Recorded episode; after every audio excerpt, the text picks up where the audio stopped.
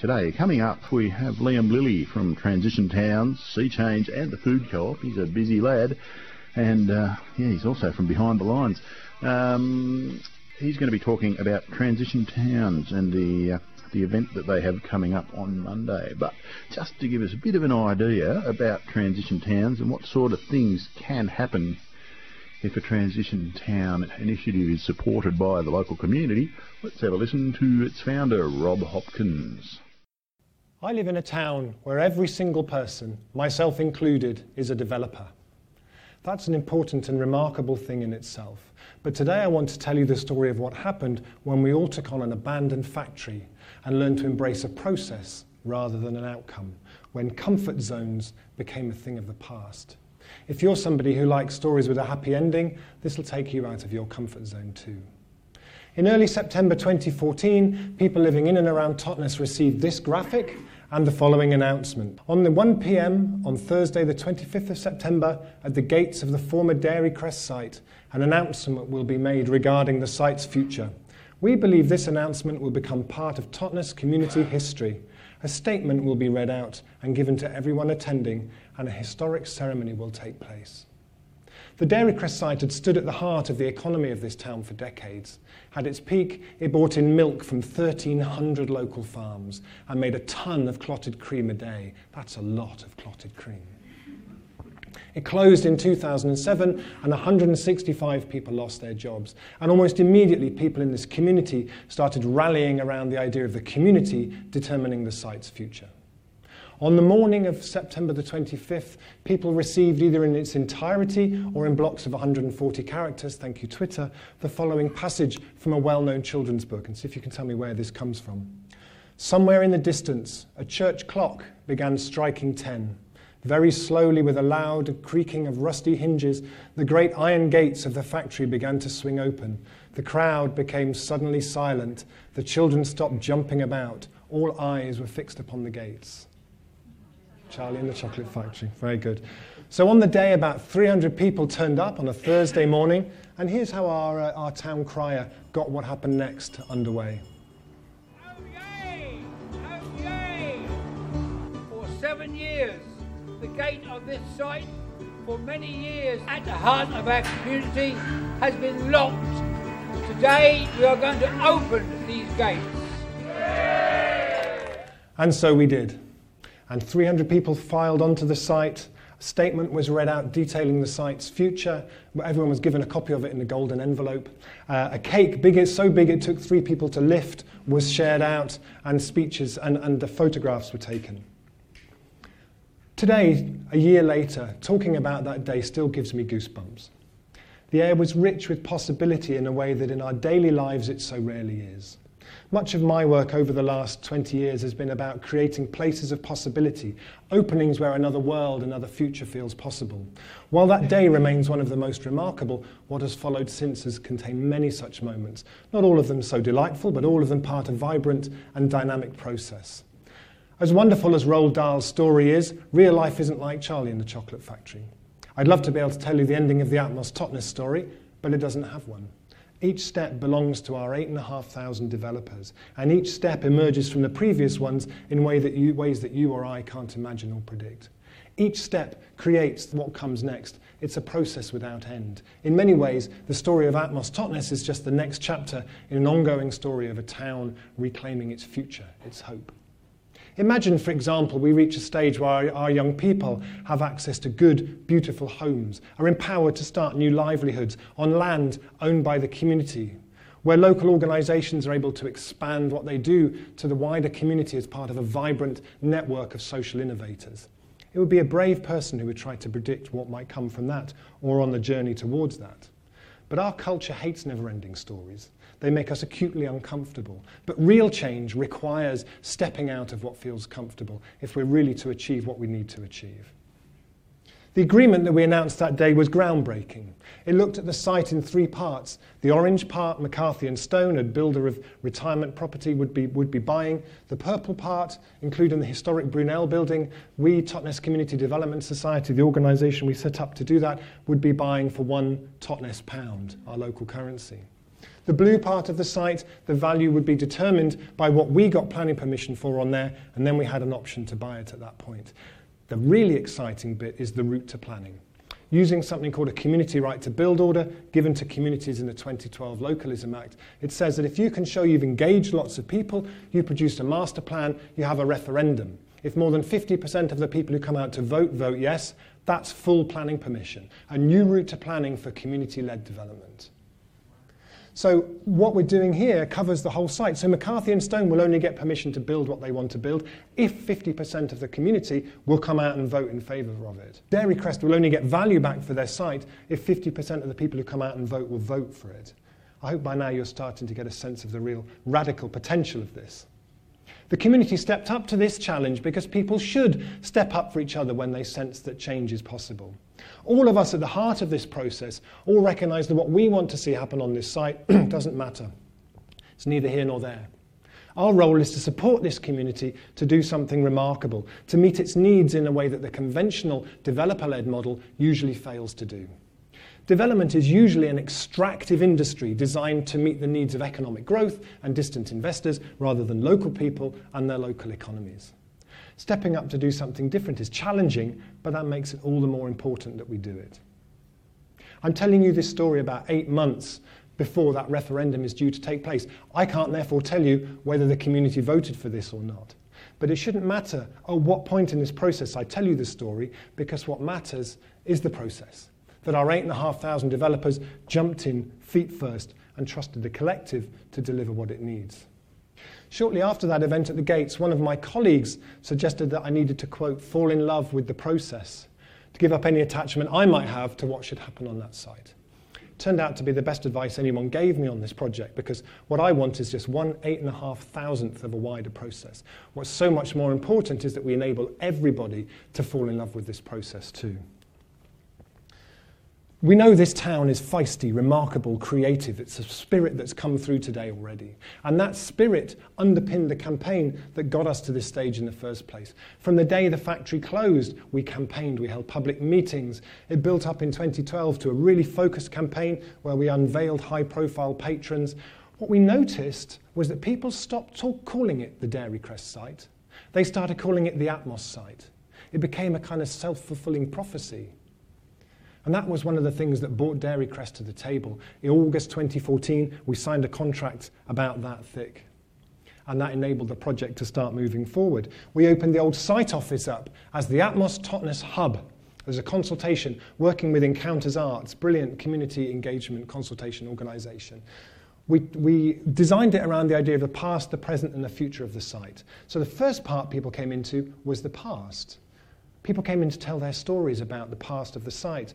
On the second day we were open, this gentleman came in. He said, If you add up myself, my father, my immediate family, my wife, her immediate family, together we worked on that site for 150 years. He said, I lost my job in July 2007. I was off work with depression for the next six years. He said, This is the first time I've been back here since. It took me a lot to come here today. There were a lot of tears in that room over the next eight weeks. It became a kind of self organized Dairy Crest factory museum. This is a photograph that he brought in of his own father working there in the 1950s. The present section of the, of, of the hub brought people up to speed with the agreement that we had signed with Dairy Crest. The future part invited people to dream. It said, here's a blank slate, anything could happen here. Some people spent hours working on drawings, writing everything they thought ought to happen on that site. One person said to me, I've just realized this is the first time in my life I've ever really been consulted about anything. Just consider the implications of that for a moment. Another person said, You can't help but participate. Imagine if more areas of our civic life were like that. During the time that hub was open, about 1,300 people came through the doors, and another 800 were engaged at outreach events across the town, and most of them left some kind of input. You might imagine that making sense of all of that input, this random, sort of wild, eclectic soup of ideas, would have been really difficult. But a strong message came through very clearly. People wanted and needed housing that was actually affordable, beautiful, energy efficient, that they could help build. They wanted small scale enterprises, manufacturers, processors working collaboratively. They wanted a mixed use development powered by renewable energy with edible and beautiful landscaping. They wanted good transport links to the rest of the community, a place for visitors to stay, somewhere that the town could be proud of.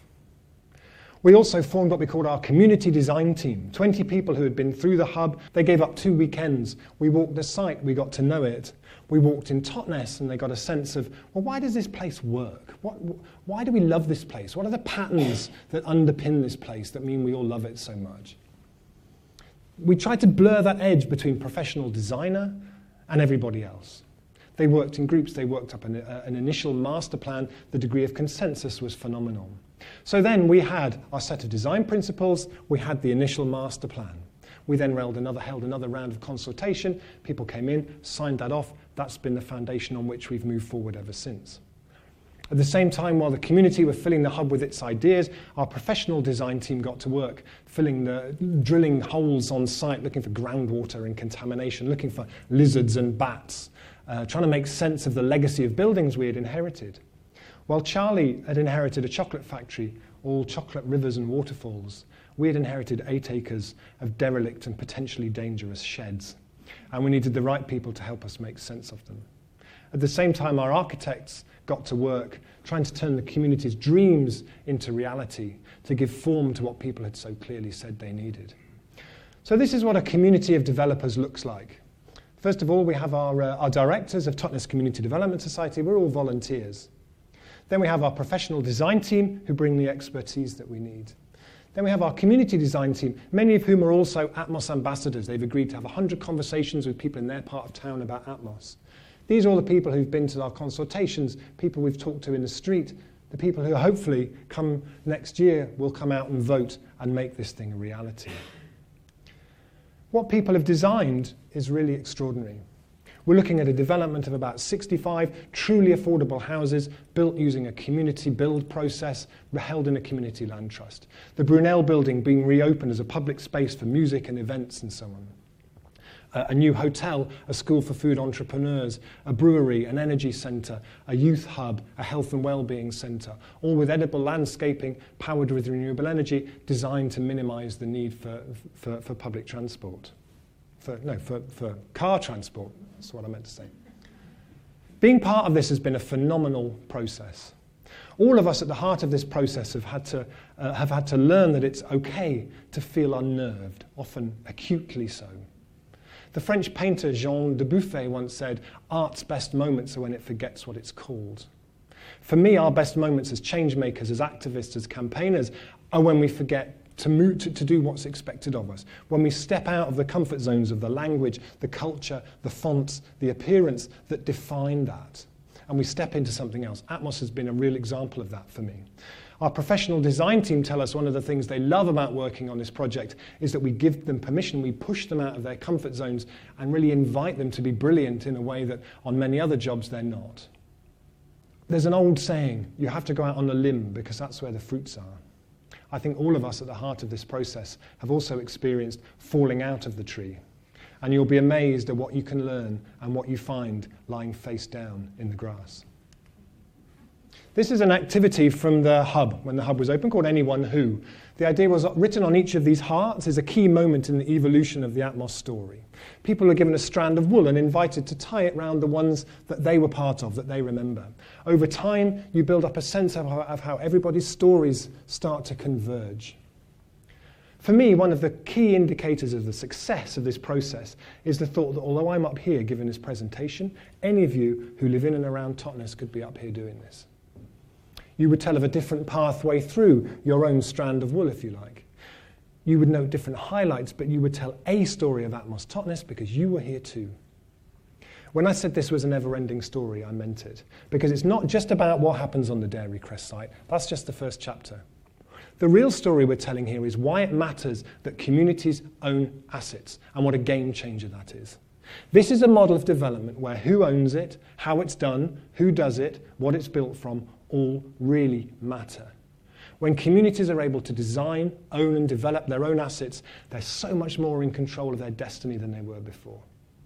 It's a never ending story because it changes the context of where people live and how they work. Future chapters will include energy generation owned by the community, investment managed in a different way, the capacity to rethink our food system, and the opportunity to, to, to create employment, training, housing in such a way that we no longer see the annual exodus of 18 year olds in this town four weeks after they get their A level results, because once again, this town has been unable to provide the housing and the employment opportunities that could have enabled them to stay. During the campaign, I did this series of things called Atmos Voices.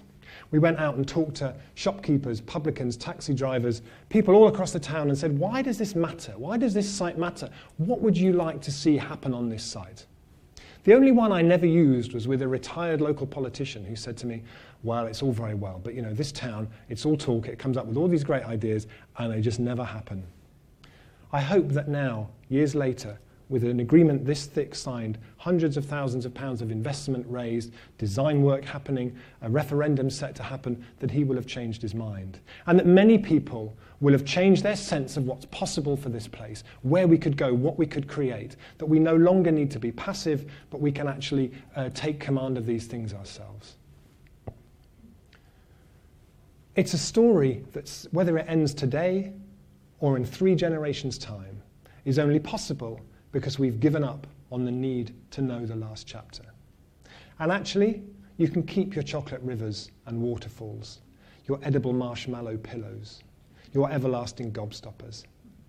Because every stage of this process, the process of healing this decrepit factory, which for so many years meant so very, very much to so many people, has been remarkable. Just speaking for myself, I've met so many people, learned so much. And as my colleague suggested, I have fallen in love with this process. Perhaps you're a developer too. You just hadn't realized it yet. Perhaps everyone where you live is a developer too. Turn the first page.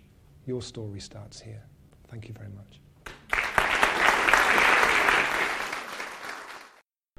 And you're on Community Radio 2XX 98.3 FM. So there you go. That's Rob Hopkins telling the story of how a community got together and basically inhabited a uh, an old building, an old derelict building in their in their town. So Liam Lilly, g'day. Welcome to the show. How are you? Hey, Scotty Foster. I'm well, thanks, mate. Good, good, good. Uh, so yeah, yeah, you're here on behalf of Transition Towns. Um, yeah. What, what's Transition Towns? The Transition Towns was started by the bloke we were just listening to, Rob Hopkins, in uh, Totnes, in England. And it's just a concept, an idea, and an action, I suppose, trying to get communities within towns to come together to kind of form a vision first of what they want their town to be, and then go ahead and yeah, follow that action plan to make their town more sustainable, less reliant on fossil fuels and uh, uh, oil and gas, uh, and then come together to try and improve uh, the well-being of everyone in the town and also the equality in the town. So it's a big project and there's lots of aspects to it, but um, yeah, I, I suppose the first thing is just getting the community together to realise that they can, you know, pull these types of things off. Yeah, yeah, right. Well, that sounds like a pretty good idea. Where where did hmm. it come from? Where, where's Transition Town sort of emerged out of? Uh, I'm not sure exactly. I suppose Rob and a few people in England started it up. I suppose out of just a a feeling of you know helplessness. I suppose uh, just relying on government and business or big business, I should say, uh, to you know do what is right, and that not always coming to fruition. and then just kind of taking you know the ball in their own hands and running with it and saying you know if people aren't going to do the people who are supposed to do this for us aren't going to do it we're going to do it ourselves uh, and then within Canberra itself it was started up about three or four years ago by taken on strongly by Karen Jessen uh, who works at Communities at Work down in Tuggeranong hello Karen uh, and then both Ryan and Larry from the Conservation Council and the Canberra Environment Centre, and also Jody Pipcorn from Sea Change, kind of formed a little secretariat to get everything going. We've had a few events over the last few years, um, and Canberra's really great. Actually, there's lots and lots going on, uh, but sometimes I suppose uh, those little organisations and groups can just work in a, a bit of a silo and you know focus on their own thing. Uh, and there's lots of room there for collaboration and projects that we can all, you know, come together to make Canberra a better city. Yeah, nice one. So as it's transition, yeah, well, I mean, we're transitioning from what to what, you know, in a nutshell. That's a good question. And from and it's hard to focus on the negatives all the time. I'm not saying, and we're not saying, and Transition Towns isn't saying that uh, the city that we have at the moment is is in any way bad or you know that we don't want to be a part of it. But it's just something that we can always make better, I suppose. So uh, we do rely heavily on fossil fuels. Uh, we do have inequality still. Uh, we do have demographics within our society and within our city that have uh, some demographics have a lot stronger voices than others.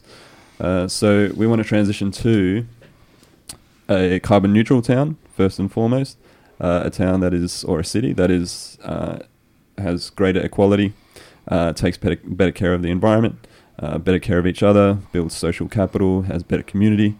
Um, yeah, a whole list of things. Yeah, nice one, nice one. And at, around the world, I mean, this started in the in the UK or Ireland or something like that, I believe. And how how how was it spread? Uh, I suppose just through the success of the original towns in England, uh, a lot of people. It's, it's kind of like a tourist mecca for sustainability heads around the world now, Totnes and other little towns in England. Um, you know, they go over there and they can get expi- uh, inspired. But there's also, yeah, uh, an organisation formed called Transition Towns. They've put books out and they have a, a website and they do blogs and talks and you know, so they spread the word themselves. But people also, yeah, just come across it and, and get inspired. Yeah, right. So it's like a network across the world who are all talking to each other about how they've done it the best way. Yeah, exactly. And like a lot of these things that work well, uh, most of them have been done before. You know what I mean? So we don't need to reinvent the wheel in any way. It's just nice to have that that information sharing available, and we can just stand on the shoulders of others um, who have done great things and kind of copy that and adapt it to our particular settings, uh, and then yeah, just run with it and take it further, and then Mm. help spread the word as well to other people who are looking to take on similar projects.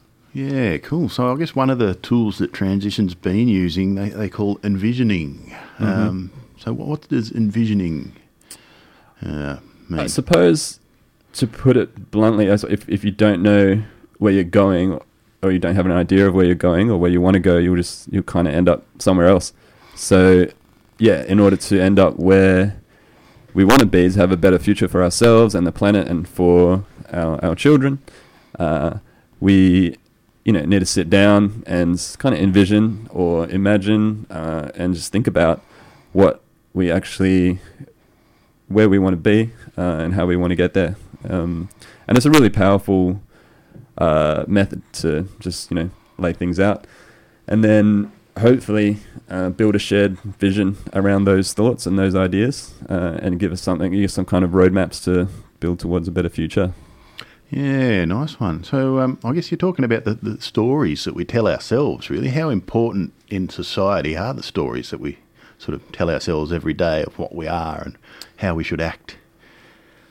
Well, they're kind of priceless, I suppose. You know, looking at a at it from a different way, I, I suppose on a personal level, um, from just personal mentality. If you know people who are kind of endlessly negative, they tend to be endlessly negative. I suppose if they constantly tell themselves that things are bad or the future is going to be bad, uh, they tend to you know turn out that way, or they have a depressed or negative sense uh, or outlook on the world. Um, but yeah, people who are more eternally positive, I, I suppose. Um, they, you know, they, they have studies show they have better luck. Um, they have more friendships, and they're just generally happier. So, just taking that out to a societal sense, a lot of outlooks on the future are very bleak, and there's very good reasons behind that. But I don't believe that that is the only way that the future can turn out. And if we do, you know, put a positive outlook on things and focus on what we have that is going well already and what we can do well in the future, uh, we're more likely to achieve those things in the future instead of just focusing on, what is uh, wrong and yeah, trying to focus on what is right. Yeah, right. So, do you reckon we're susceptible to being able to change our, our story that we tell ourselves? Like, I guess the, the current story that's always repeated to us is that, you know, we need economic growth to survive on the face of the planet. And, you know, there's, there's all these things. Democracy consists of making a choice every three or four years. And Yeah. there's lots of things that we're always told. Um, how, how can we get a change in, in people's story? I suppose on that the first point of that question, when you do face up to these problems or you know big, wicked problems uh, or issues that we have uh, in the world, such as you know climate change and inequality and a bunch of others, we feel very helpless. I suppose just sitting there looking at these enormous worldwide problems as an individual and thinking, you know, how on earth am I as a as a singular entity just going to you know, cha- or even help to change this, let alone, you know, bring about real change. But when we do come together as groups of people, kind of working on intrinsic values, uh, that makes it quite a lot more powerful when we get inspired and, you know, we kind of feed off each, each other's energies. Uh, and again, studies show that when people who have similar intrinsic values work together on, you know, intrinsic kind of projects, uh, the outcomes are generally a lot better than extrinsic values. Um, and the second part of your question there, I suppose the the paradigm that we are almost fed uh, about economic growth and uh, just a reliance on fossil fuels and what was the other one you brought up? Oh, Oh, brought up democracy. sort of democracy. Yeah. Um, again, I think just taking the power back to the communities on these fronts and put, trying to put people and the earth and the planet first uh, instead of uh, you know big business and government. And I think part of the reason that that is not happening is that we don't have a shared communal vision uh, on these things. A lot of people have them individually, but you know, as a town or a city, uh, Canberra, for example, we have a vision to become carbon neutral, which is great uh, and well done to the EPD and ACT government on that. But there's also, yeah, they are constantly uh, chasing economic growth, and part of that leads to uh, carbon emissions and you know kind of gentrification and all these things within the city, which I think if you know the city as a whole would not necessarily want. Yeah, right. So in the in the past, when when other towns have done this sort of event, what, what's what's uh, what's happened out of that? So the the envisioning kind of event, or yeah, the, yeah. Because I, I believe you've got one of these coming up, don't you? Yeah, so Monday night actually uh, is our next Transition Towns event um, at Turner at the Renewable Hub uh, in Turner, six thirty. There's also another one in Tuggeranong on the nineteenth. Um, and what we're really trying to do is get a a wider spectrum of society, I suppose, um, and not just the people that would typically, you know, have the the privilege and the luxury to rock up to these events and the you know the spare time and the and the free will to do that. Um, so yeah, we're definitely reaching out to different kind of underrepresented groups within our society to give us a true vision of Canberra and you know some alternative ideas uh, and perspectives on things uh, to try and just kind of amalgamate all of those. So the outcomes that have happened and what we're hoping for, I suppose, first of all, is just the first thing we want to get is uh, focus on the community assets. Um, so just try and realize what we are actually doing really well and what is happening in Canberra. And there's a lot happening in Canberra, which is great. Well, Uh, Transition's already done a whole heap of work on that, haven't they? There's a- Yeah. you know, if you look on the Canberra Transition Towns little page on the on the international network, there's this massive, great big spidery jellyfish sort of thing with about 150 different organisations just in Canberra. Yeah, that's right. We have a, a Coggle map of that actually, um, which just showcases all the great things that local organisations are doing, uh, and just yeah, the sheer number of them is quite impressive. So yeah, that's going to be, pardon me, uh, yeah, quite uh, a solid aspect of the night is just focusing on what we already have, and just uh, like I said before, not trying to reinvent the wheel and replicate these groups. Um, but then the second part of the night will be focused on ideas, and then the final part on the implementation of ideas. So I suppose those two segments of the night will highlight, you know, what people really want that they that we don't already have, and what their visions for the future are, and then any possible gaps uh, within Canberra or Canberra's organisations that we could fill up, uh, and then projects that we that existing organisations uh, can work on. Yeah, nice one, nice one. So, what's what's the importance of trying to get a wide, wide sort of um, demographic, I guess, into this sort of stage of a of a transition process? Well, I think a lot of people from you know these environment and community organisations. One of the problems, or one of the mistakes they make quite often, is when they try to convince people or uh, of their ideas or that their ideas are good. They're often trying to like it's like they're looking at themselves in a mirror and trying to convince themselves that their ideas are good, um, and it doesn't work with people who, obviously who share um, who have, who have different ideas or have different values. So we all have values. It's just we have values about different things. So if we can talk about them in different ways to communicate them to everyone, uh, I think that would be much more powerful instead of just trying to convince other people with the arguments that convince ourselves because those arguments, you know, if they're not working on those other people, we need to try and rephrase that argument to talk, you know, to try and speak to their values instead of just our values. Mm, and do you reckon that, that do you reckon it's a it's a real and feasible thing to try and find common ground across the, the whole of society? Are there things we're all going to agree on more or less? I think on a broader, I think yeah, just to take it up a level, I suppose. Um, you know, in more of a macro sense, I think there are things there that everyone can agree on, and then yeah, getting into a deeper kind of political philosophy uh, standpoint on it, there are obviously still problems with democracy and even uh, kind of majority rule where underrepresented groups don't, you know, necessarily get their voice heard. But I think yeah, we all want a sustainable planet um, and this is I'm not talking about big business and you know it's actual the community uh, of Canberra. I think we yeah we all want a, obviously a better Canberra. Um, I'm not saying that it's bad at the moment, but if it could be better, I think everyone would want that.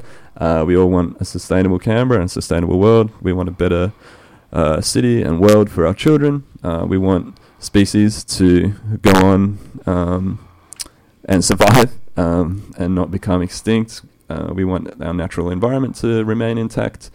Uh, so yeah, I definitely think there is a lot of common ground. Uh, and also on the economic front, you know, we all want opportunity. Uh, on an ep- economic front, uh, we want money and resources to stay within Canberra instead of going straight out the door to multinationals. Um, so yeah, there's definitely some common ground there. It's just ways to figure out how to pull those out of people and how to go about, you know, chasing these goals. Yeah, right. So, um, what sort of barriers do you see getting in the way of this sort of thing, sort of becoming known throughout the community and, and becoming a, a, sort of just a, a thing that people think about, really? Yeah, it is trying to reach out to more a wider audience is quite hard. I think the biggest barrier is time. Um, even if a lot of people uh, are interested in it, they might not necessarily have time to come along to the event or be involved afterwards in any way, even though they might really want to. Uh, so, yeah, I think the creation of time is very important. Uh, of leisure time, we can't create more time, obviously, but more leisure time for ourselves, uh, more time off of work, uh, and more less pressure, I suppose, to you know live up to expectations um, that we might necessarily hold of ourselves, but just think that other people might do, uh, and also just societal expectations uh, of just yeah consumerism and and various things like that. So I think that's a huge thing. Uh, if we could, you know, start work on a, a shorter working week, for example, it'll give us a lot more time with our families, a lot more time to build social capital and become involved in community events.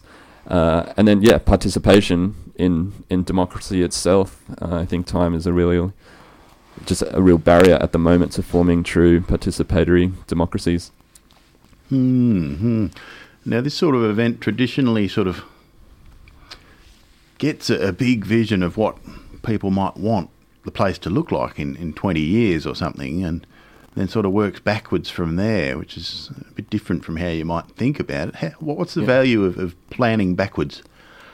Well, I think, yeah, you, you know what your end goal is, I suppose. Um, and, you know, we've just chosen an arbitrary date at 2050, kind of in line with the, the ACT government's plan for a carbon neutral Canberra uh, at the latest. And, yeah, to work back from that, we can kind of, um, yeah, build a roadmap, I suppose, and see the steps that we need to take and draw out action plans and see how far we've uh, progressed already along those lines and, and how much work we have left to do and just creating not just a vision but yeah like tangible steps for us to achieve uh, what we want to achieve Yeah, right. So who who usually makes this sort of decision about what what we want to happen in the society and, and actually getting on and doing it? You know. well that's a good point i think people kind of yeah just expect that it is someone else doing it and just feel a bit forlorn that they don't have the power to do such things but have you heard uh, in the interview with Rob Hopkins just before, uh, you know, we can just take that power, I suppose, and start doing things as a community, and then realize that hey, we can actually do this ourselves. You know, like people will just kind of expect that they're, and it is good and bad sometimes. Like people just expect um, the government are going to do things, and when they announce that they're going to do something, such as the carbon neutral plan. Um, people can often sit back and say, "Oh, well, that's taken care of. I don't need to do anything myself now."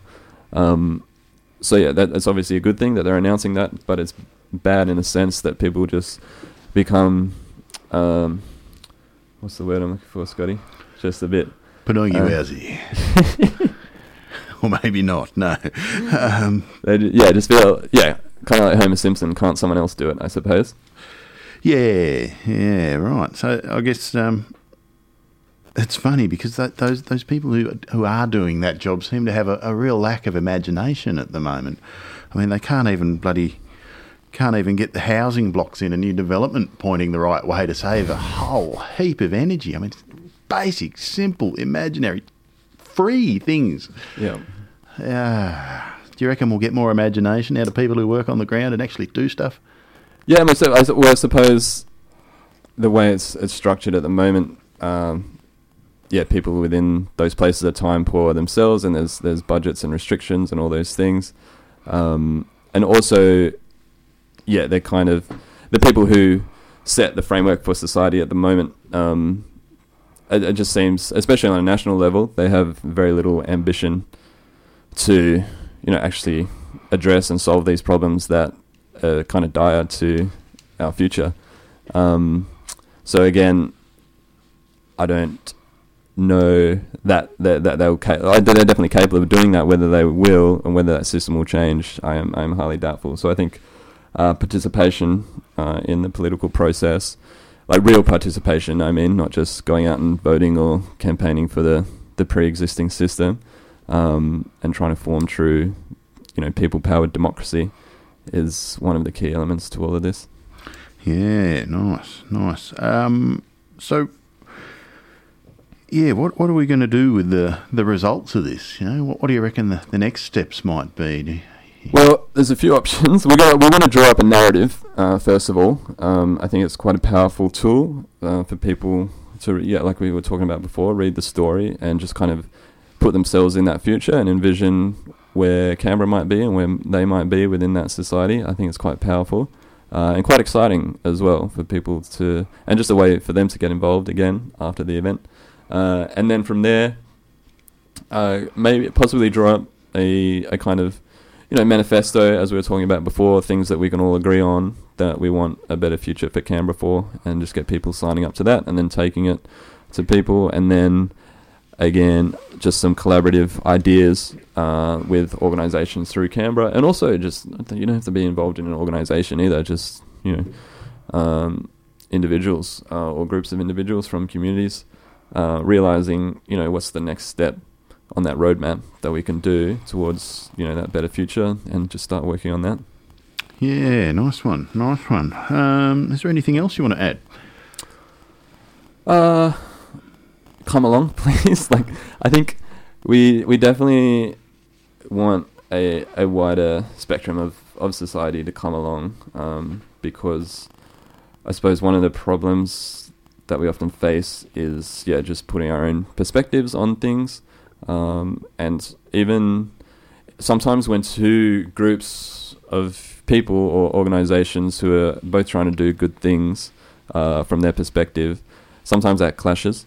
So um yeah to get them together in in the same room before or you know before anyone goes too far or before um, you know projects get started I suppose and try and uh, just work out how we can work together on these things. One of the stories I suppose around this is comes from, from North America actually, where a group of uh, vegan activists went and protested a a traditional deer hunt um, of some uh, of the North American tribes and um, I think it was northeast USA somewhere. Uh, and you know, from a silo point of view, the the vegan group were doing what they thought was the right thing um, by protesting the killing of animals. But uh, I think, you know, kind of protesting a traditional way of life, which has been sustainable for hundreds of thousands of years, um, is not the right way to go about, uh, you know, re- real change, I suppose. And taking away that source of sustenance from, uh, you know, First Nations people uh, just kind of feeds them back into the system that makes uh, the world worse, if, if from a vegan's point of view, you know, because they have to, if they can't go out and hunt deer uh, to sustain themselves, they have to come, and because traditionally uh, First Nations people have less access to education and health and all those things, so they have less uh, access to, you know, well-paying jobs, and then yeah, through lower wages, they're forced to buy worse food, etc., which is you know ten times, well, you know, however many animals get killed in you know uh, industrial agriculture. So in a way, you know what I mean. They just didn't yeah think ahead enough to see that their protest that they thought was doing a good thing could actually be even more harmful to their own cause, let alone extremely harmful to the the First Nations people's cause. Yes, So- having a bit of a big picture view can really help in planning, can't? it? Yeah, yeah. All right. So the uh, when, when are they on again? Uh, so the first one is in Turner at the Renewable Energies Hub, um, which is on Moore Street in Turner. Uh, that's Monday, the 10th of April. That's this coming Monday, uh, starting at 6:30, and it'll probably go for a couple of hours. Um, and as I say, we'll be going through community assets and then ideas uh, on the future, and then the implementation of those ideas. And then the second event, uh, similar setup, is on the 19th of April at the Tuggeranong Community Centre, which is at 245 Cowlishaw Street in Greenway. And again, that starts at 6:30. All right. Well, Liam Lilly from Transition Towns, Sea Change, the Food Co-op, Behind the Lines. you do anything else? you slacker? I sleep sometimes, yeah. yeah, wuss. All right. Well, thank you very much, Liam. Good on you. Thanks, Scotty. Thanks for having me. No worries.